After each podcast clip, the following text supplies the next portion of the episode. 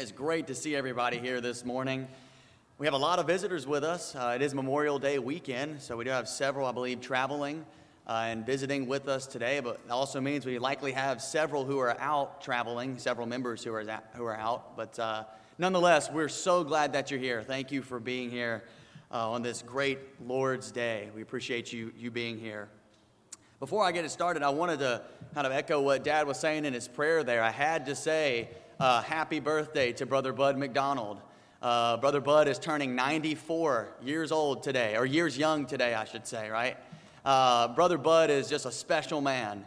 Uh, and I've got to visit with him several times over the last year, and uh, just so many stories, so much knowledge you could soak up from him. And uh, he's been part of the church here in Mobile uh, for years and years and years, and a part of the Creekwood Church for years and years. And so we're so thankful for you, Brother Bud. And if you see him, wish him a happy birthday today.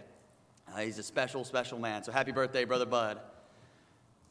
July 13th, 2019, uh, will, uh, is and always will be uh, one of the greatest days of my life. Because that's the day that Haley and I were married on this very stage.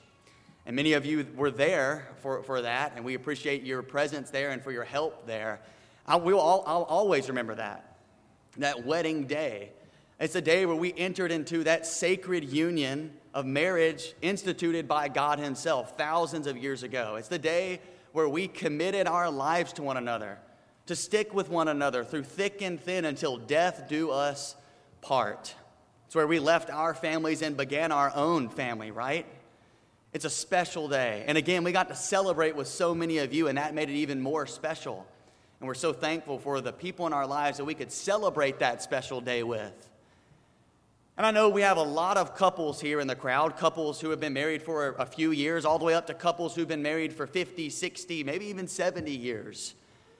And, and likely, no matter where you fall there, however long you've been married, the likelihood is that you could probably remember some vivid details about your wedding day. Maybe you remember uh, the, the wedding officiant, who that was, who officiated the wedding. Maybe you remember exactly what color suits the groomsmen wore or the dresses that the bridesmaids wore.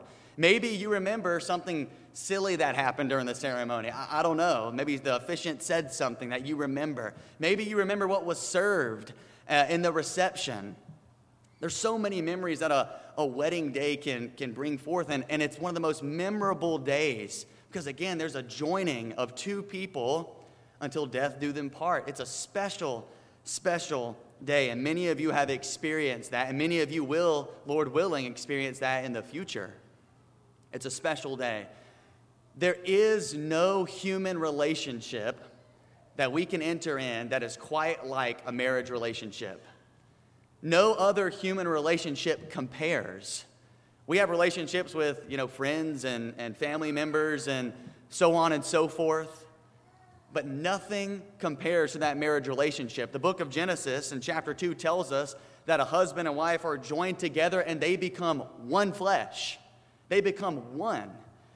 And, and it is a special, special relationship designed by God Himself. And it's a beautiful, beautiful relationship. The closeness there, the intimacy, there's, no, there's really nothing like it. Now, why this is so interesting is because in the Bible, we see that Christ is referred to as a bridegroom and the church is referred to as a bride. And in other places, uh, Christ is referred to as a husband and, and the church is referred to as the wife.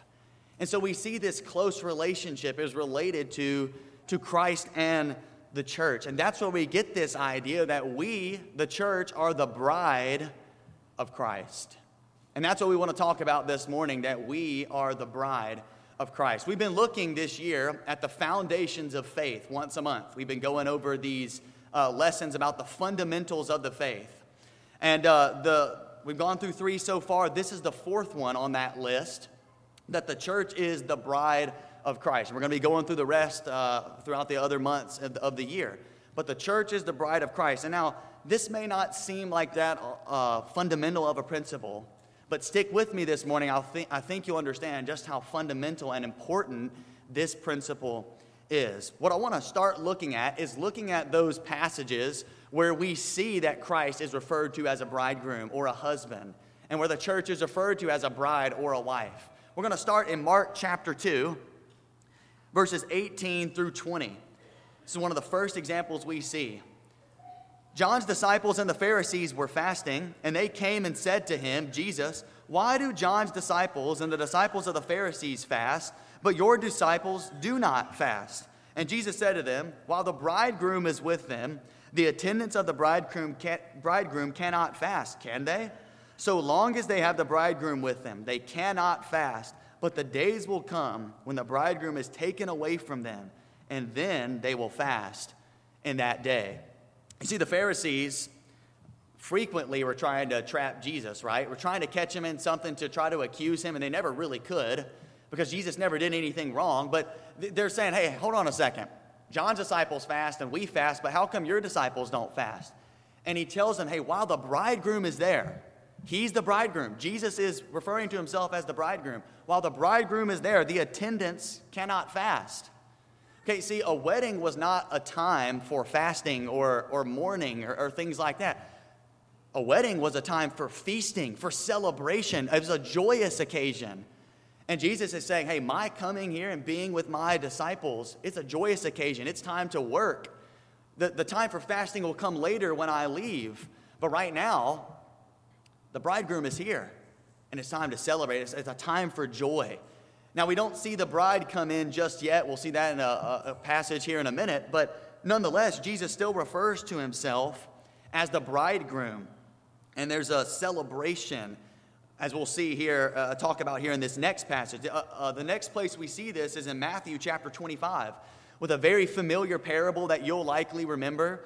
It's a parable of the, the 10 virgins. And I want to read this parable out for you so you can see the, get the whole context. But Matthew chapter 25, starting in verse 1. Then the kingdom of heaven will be comparable to 10 virgins who took their lamps and went out to meet the bridegroom. Five of them were foolish and five were prudent. For when the foolish took their lamps, they took no oil with them, but the prudent took oil in flasks along with their lamps. Now, while the bridegroom was delaying, they all got drowsy and began to sleep. But at midnight there was a shout Behold, the bridegroom, come out to meet him. Then all those virgins rose and trimmed their lamps. The foolish said to the prudent, Give us some of your oil, for our lamps are going out. But the prudent answered, No, there will not be enough for us and you too. Go instead to the dealers and buy some for yourselves. And while they were going away to make the purchase, the bridegroom came, and those who were ready went in with him to the wedding feast, and the door was shut.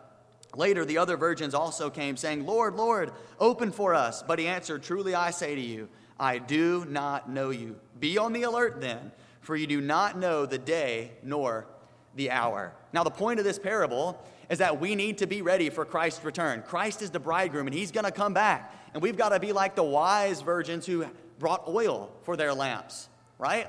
We've got to be ready for his coming. We can't be like the foolish ones who aren't ready. We're caught unprepared, right? But again, Christ refers to himself as the bridegroom. Now, a typical Jewish wedding was not like the weddings that we have today. Uh, typically, there was a procession that would lead to the bride's house and the bridegroom would pick up his bride and then he'd take her back to his house where the wedding feast would take place and they'd celebrate and have this feast together. And it seems like the bridegroom in this parable, he's coming back to enjoy in that feast. But he delays in his return, right? And so these, these 10 virgins, they fall asleep. But then it, it's announced, hey, the bridegroom's coming, get ready. And only five of them were ready. And only five of them could enter into that feast with the bridegroom.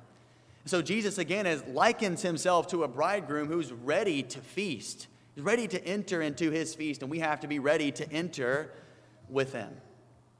Now, here's where we get to the passages where we really see it clearly that Christ is the bridegroom or the husband, and the church, the church is the bride or, or the wife. Ephesians chapter 5, probably a very well known passage to you.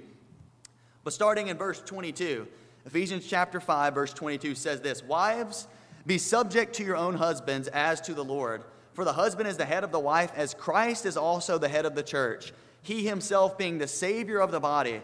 But as the church is subject to Christ, so also the wives ought to be to their husbands in everything. Husbands, love your wives just as Christ also loved the church and gave himself up for her so that he might sanctify her, having cleansed her by the washing of water with the word, that he might present to himself the church in all her glory, having no spot or wrinkle or any such thing, but that she would be holy and blameless. So husbands ought to also love their own wives as their own bodies. He who loves his own wife loves himself, for no one ever hated his own flesh, but nourishes and cherishes it, just as Christ also does the church, because we are members of his body. For this reason, a man shall leave his father and mother and shall be joined to his wife, and the two shall become one flesh. This mystery is great, but I am speaking with reference to Christ and the church. There's so much to unpack here, and we simply do not have time to unpack everything. But basically, what Paul is doing is Paul, in trying to help us understand the relationship of a husband and a wife, he points to the relationship of Christ and the church. And really, vice versa, to help us understand the relationship of Christ and the church, he points to a husband and a wife. It helps us understand both. You see, wives are called to submit to their husbands as the church submits to Christ. You see, that's what we've been talking about all year is submitting to Christ, right? Be, ha, being humble, having humility, and submitting to our Lord. That's what the church does. We submit to His will. And he's saying, hey, wives are called to submit to their husbands. But husbands are tasked with this great responsibility to lead their families and lead their wives in a godly manner. And here he calls the husbands to love their wives as Christ loved the church and gave himself up for her. Christ loved the church so much, loves us so much that he was willing to give everything. He gave it all. And likewise, husbands are supposed to give everything, even if it means giving his life, even if it means laying down everything for his wife, for his family, he'll do it. And that's what, what we're called to do. We're called to do that for our families. Men are. To, to provide and ch- nourish and, and cherish our wives. And he says, Look, if you want to understand a husband and wife relationship, you need to look to Christ in the church. Christ is the husband, and, and the wife is, is the church.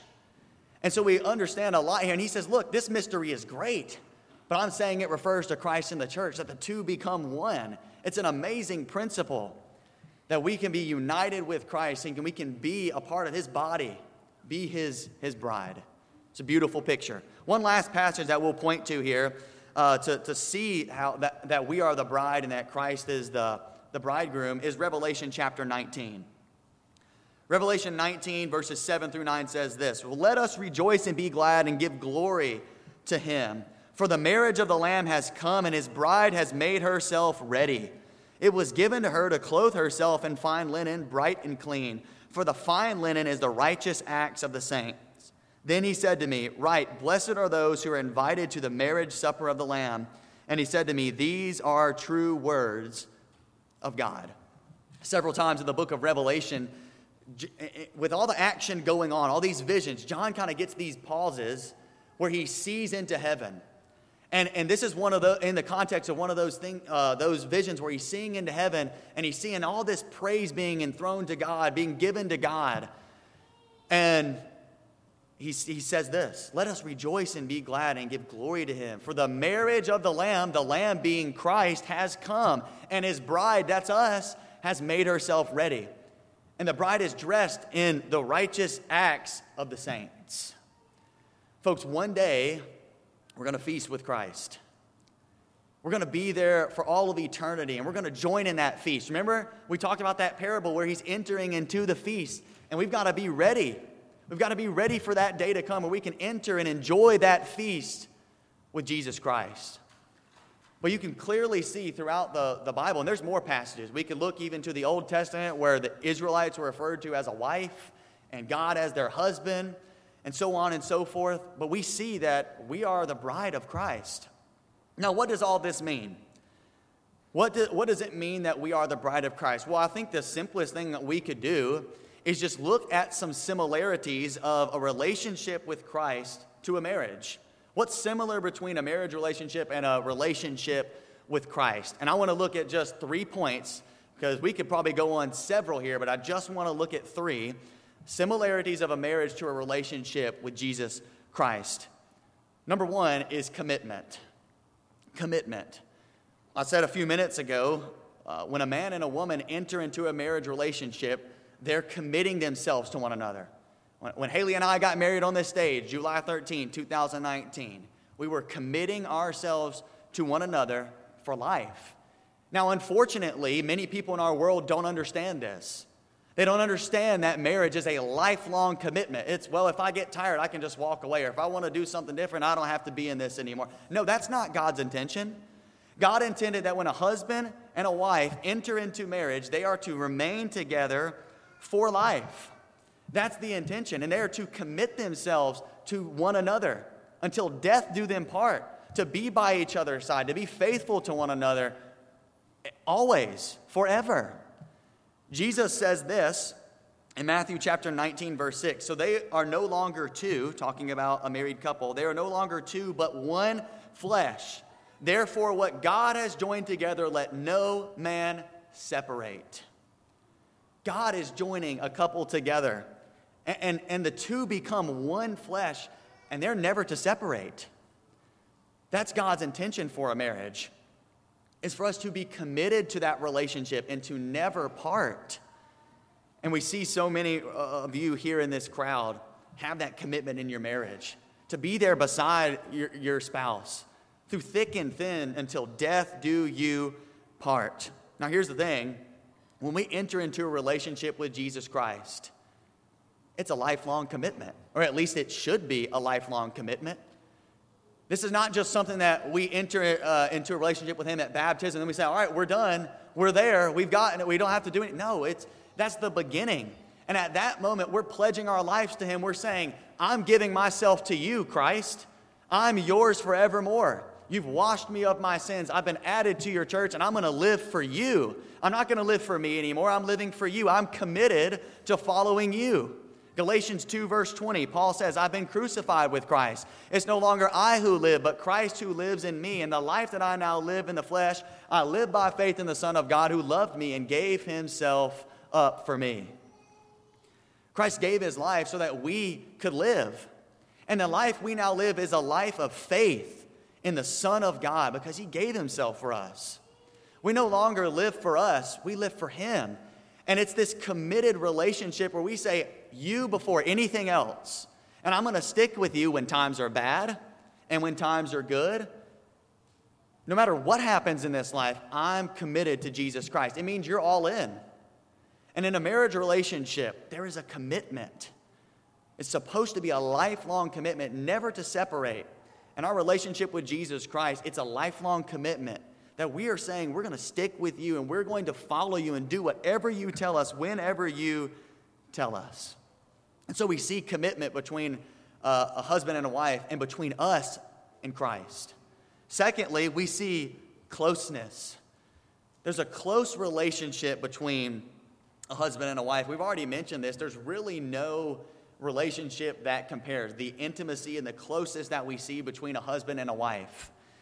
We've referenced this passage several times today, but Genesis chapter 2, in the context of Adam and Eve being joined together, Verse 24 says this For this reason, a man shall leave his father and his mother and be joined to his wife, and they shall become one flesh.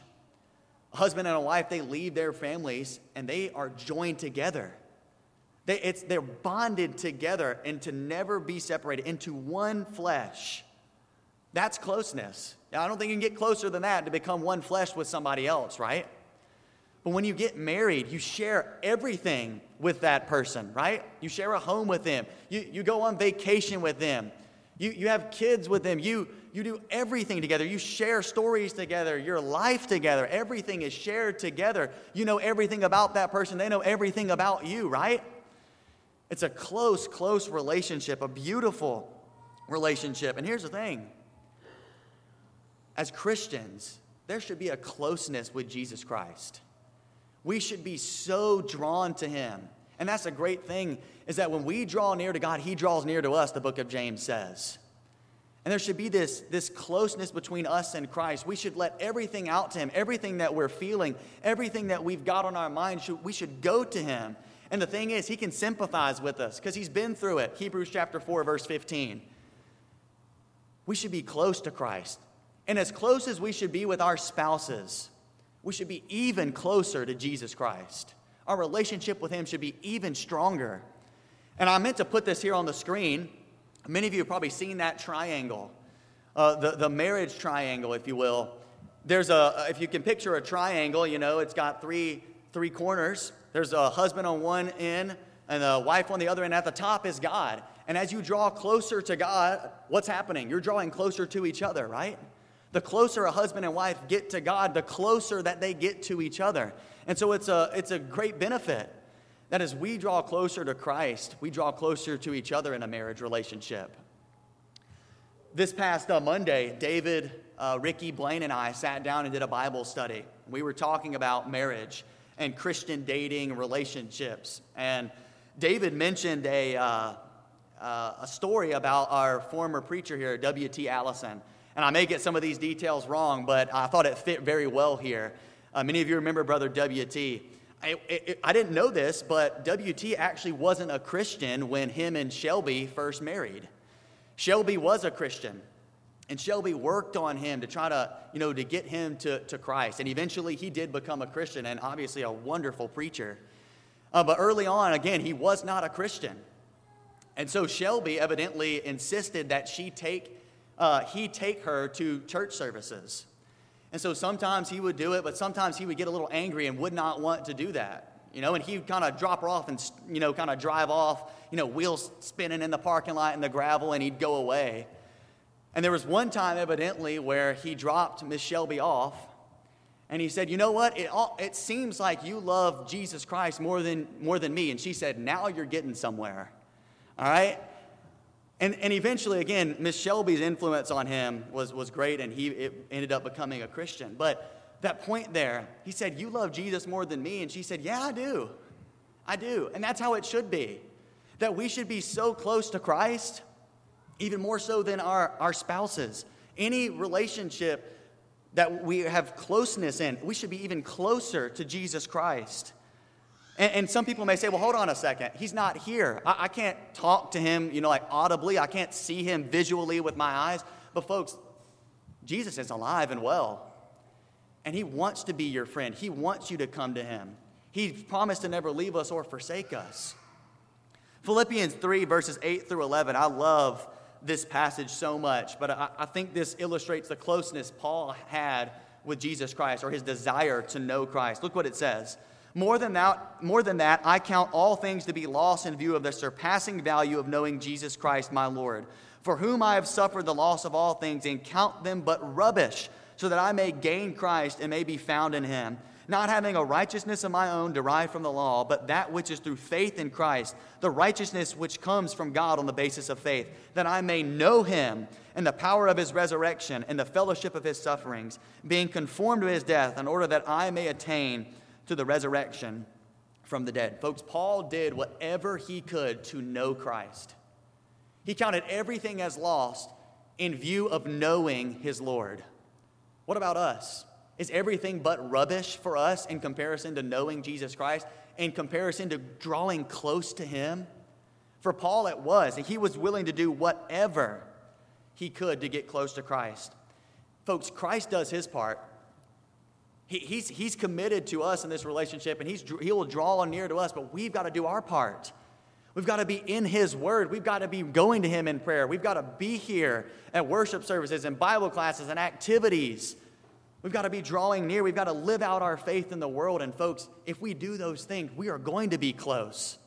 And so we see that closeness between a husband and wife, but we see it, it's supposed to be in our relationship with Jesus as well. Thirdly and finally, sacrifice.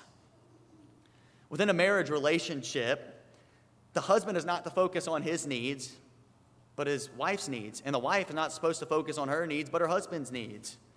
Right? You sacrifice things, you give up some things for the betterment of your spouse. That's the point. It, it, people may say, well, marriage is a give and take relationship. I, I, I disagree with that. Marriage is a give relationship. And if you're giving and your spouse is giving, then your needs are going to be met. But, but we're supposed to be focusing and, and giving things up for our, our, our spouse. Ephesians 5 22 and 25, we've already read this. But Paul says, Wives, be subject to your own husbands as to the Lord, and husbands, love your wives just as Christ also loved the church and gave himself up for her. See, the husband, uh, the wife is submitting to her husband, submitting to the, the, the husband's lead and his direction. And, and husbands are called to love their wives sacrificially, even giving him his very self up for her if, if need be. And so th- this relationship is a giving relationship. We give up some things for the betterment of our spouse. And folks, in a relationship with Jesus Christ, Christ gave everything for us. He sacrificed his very life for us so that we might live, so that we might come to him and have a relationship with him. And here's the thing you're going to have to sacrifice some things to follow Jesus Christ. We're going to have to give some things up in order to pursue him correctly. Remember the rich young ruler in Luke chapter 18, 22 to 23? He comes to Jesus. He's like, Hey, what good thing must I do to inherit eternal life? And Jesus says, Hey, keep the commandments. He says, I've done all these things. But what's Jesus say? Verses 22 to 23. When Jesus heard this, he said to him, One thing you still lack. Sell all that you possess and distribute it to the poor, and you shall have treasure in heaven, and come, follow me. But when he had heard these things, he became very sad, for he was extremely rich. Jesus calls a rich young ruler, Give up your possessions, give it to the poor, and follow me. You got to make a sacrifice. You got to give something up to follow me. Jesus, in other passages, says, You can't love father, brother, mother, sister more than me. We, we may have to give some things up. We may have to cut some things off in order to follow Jesus Christ, and it may hurt in the moment, but it's worth it. Nothing should hinder us from following our Lord. Even if we have to give up everything for Him, we should do it. And I know we say, well, God, Christ would never call us to give up everything and follow Him. If that's what it takes, then we need to. Because this relationship with Christ is more important than any other relationship we will ever have. And so you might have to sacrifice. You might have to sacrifice some things. You will have to sacrifice some things in order to follow Jesus Christ fully. And again, we could go on and on and on, but the point is, we see so many similarities between a relationship with a husband and wife to a relationship with Jesus Christ. Now, again, this may not seem all that fundamental to you, but it really is. Folks, being the bride of Christ is just another name for the church. And, folks, when we are baptized into Jesus Christ, we're added to that church we become the bride of Christ. That's who we are. We're the bride of Christ, whether you realize it or not. That's who you are. And there should be this closeness. In order to have a relationship with Christ, there's got to be commitment. There has to be this closeness, and there's, there's got to be sacrifice. I think these things are fundamental principles for us to understand our relationship with our Lord. But we are His bride. And here's the thing one day, we've already talked about this, one day we're going to enter into heaven and share in that wedding feast forevermore. Don't you want to be a part of that? Don't you want to be a part of that feast forevermore? I do. I want to be ready when the bridegroom comes to take his bride, and I hope you're ready. If you're not ready this morning, we'd love for you to come forward and we would pray with you and for you. If you want to give your life to Christ and be added to his bride, become the bride of Christ, man, we'd love to baptize you in the name of the Father, Son, and the Holy Spirit for the forgiveness of your sins. I hope you want that relationship with Him. I do. Let's work on it together and pursue Him passionately. If you have any need this morning, please come forward right now as we stand and as we sing.